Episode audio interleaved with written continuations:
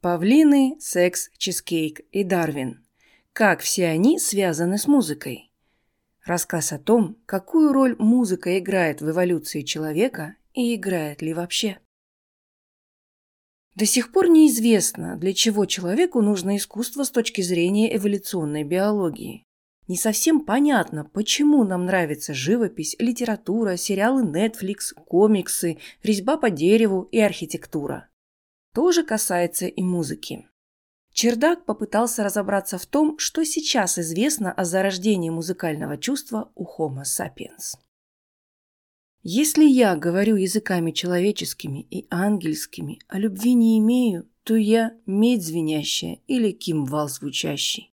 Первое послание Коринфянам 13.1 все люди любят музыку. По крайней мере, большинство из них не остаются равнодушными, когда слышат приятный или отвратительный, на их взгляд, мотивчик. Некоторым людям не та волна, установленная на радио в такси, может испортить настроение. Почему же музыка так важна? Почему она вообще существует и как преодолела путь в сотни тысяч лет через колею естественного отбора вместе с человеком? Этому вопросу уже много лет, и ответить на него ученые пока не смогли. Хотя несколько возможных ответов на него существует. Вопросом о том, для чего с эволюционной точки зрения человеку музыка, задавался еще Чарльз Дарвин.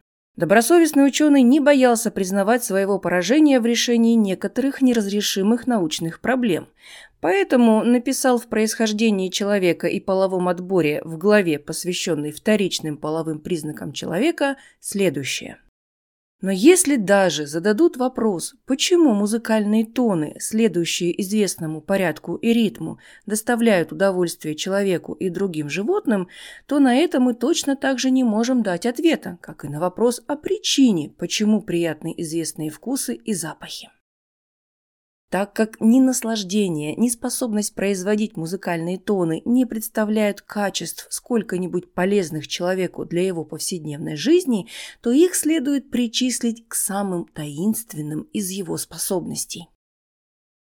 Проблема в том, что музыка вызывает наслаждение, как и написал Дарвин. Когда мы делаем что-то полезное для выживания, например, едим, пьем, занимаемся сексом, наша система вознаграждения выдает награду в виде нейромедиаторов. Работает она и когда мы слышим приятную музыку. Зачем нужна еда, питье или секс, понятно, а вот какая польза в музыке – не очень. Вряд ли наши предки с помощью чистой квинты убивали пещерных медведей или разводили огонь точным попаданием в унисон. Вопрос о происхождении и смысле музыки не был снят, и ученые до сих пор пытаются на него ответить. На сегодняшний день на этот счет есть две противоборствующие гипотезы. Можно условно назвать их экзаптационной и адаптационной. Первая гипотеза – бесполезное изливание звуков. Экзаптация – это приспособление, которое в ходе эволюции возникло для какой-либо цели, а затем приобрело другие функции. Экзаптационная гипотеза представляет музыку как побочный продукт развития речи. Если речь помогла человеку выжить, то музыка никак не влияет на уровень приспособленности человека. Стивен Пинкер, канадо-американский психолог и популяризатор науки, в своей книге «Как работает мозг» сравнивает музыку с чизкейком. Подозреваю, что музыка – это что-то вроде чизкейка для слуха. Изысканное кондитерское изделие, созданное для того, чтобы пощекотать чувствительные точки наших умственных способностей. По мнению Пинкера, музыка – это просто способ получить удовольствие, не более того. Писатель считает, что секрет пользы от музыки в том, что никакой пользы и нет. Человек слушает музыку так же, как крыса жмет на рычаг в пресловутом эксперименте. Почему же нам вообще нравятся определенные звуки? Причин может быть несколько.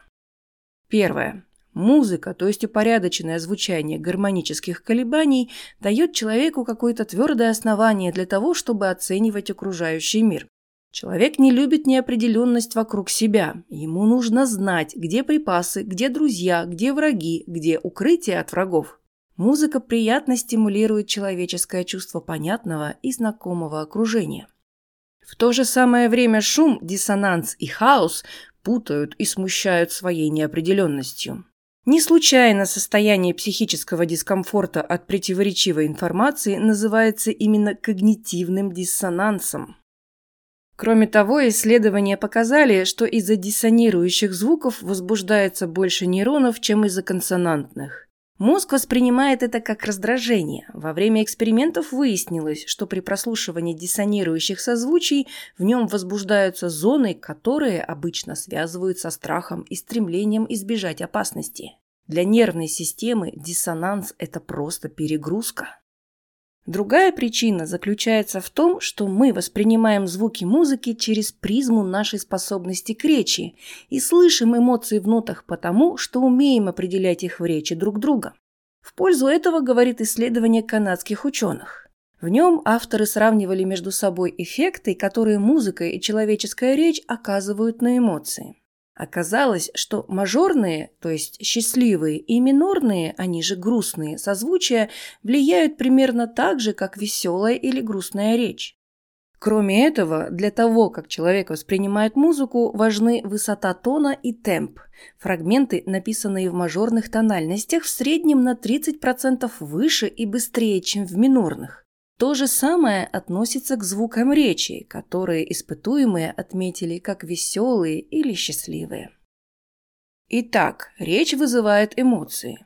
Музыка в этом похожа на речь, а эмоции непосредственно связаны с работой системы вознаграждения. Тут все понятно.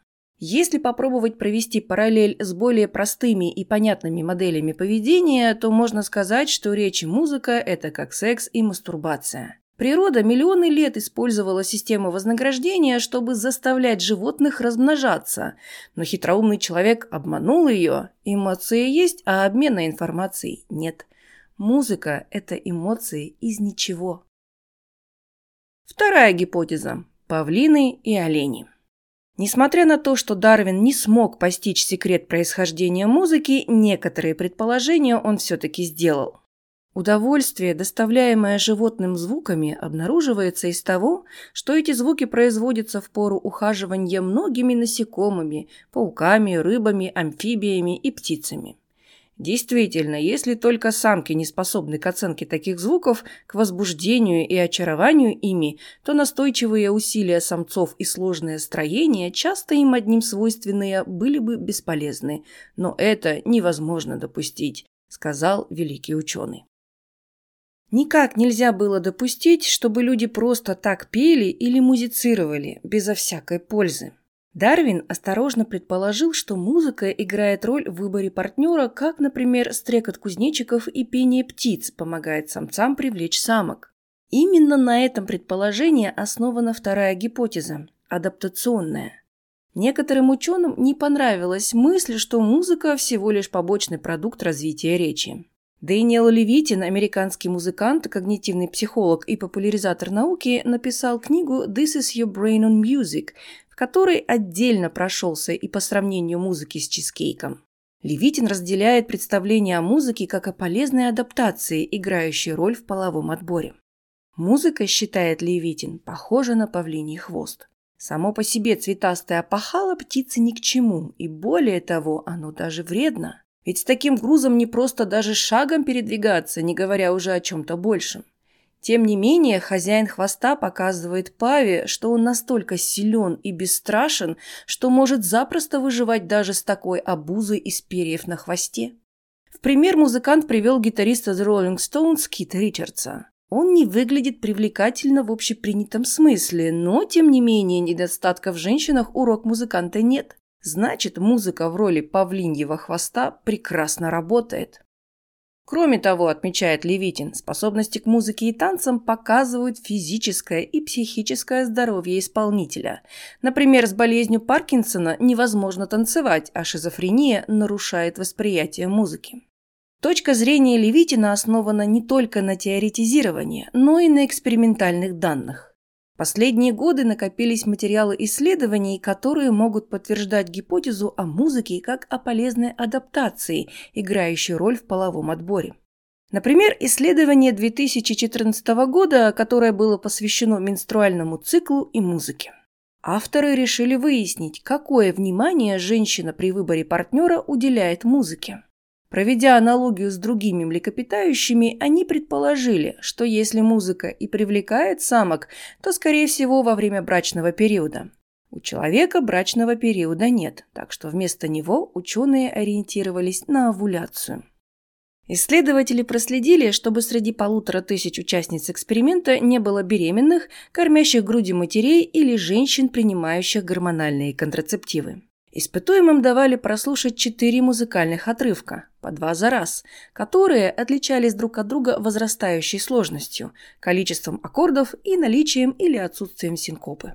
Мелодии написали сами ученые, использовав музыкальный редактор, но участницам об этом, конечно, не сказали. После каждой пары треков исследователи спрашивали автора, какого из них участница предпочла бы в качестве кратковременного полового партнера. Во второй части эксперимента все было так же, но женщина должна была выбрать партнера для долговременных отношений. Перед экспериментом участницы заполнили анкеты, в которых был и вопрос о дате последних месячных, что позволило ученым рассчитать приблизительное время овуляции.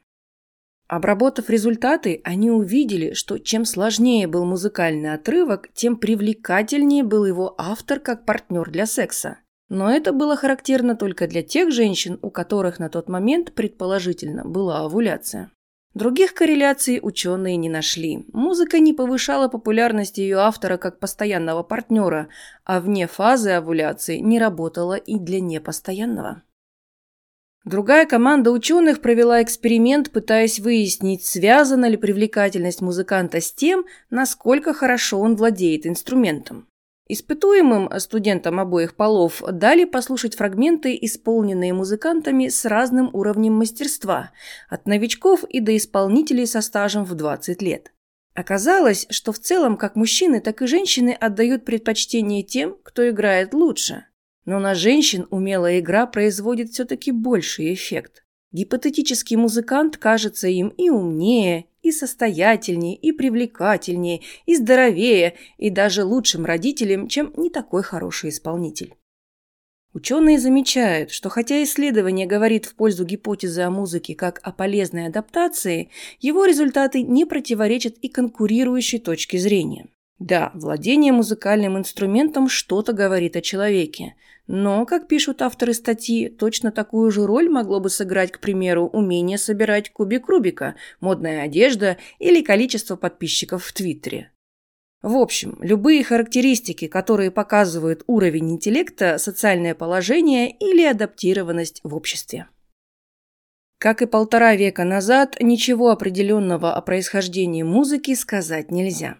Возможно, это и правда полезная адаптация, которая призвана показывать нашу высокую приспособленность. С другой стороны, музыка может быть и просто аудиальным наркотиком, побочным продуктом развития речи. Но может быть и тем, и другим.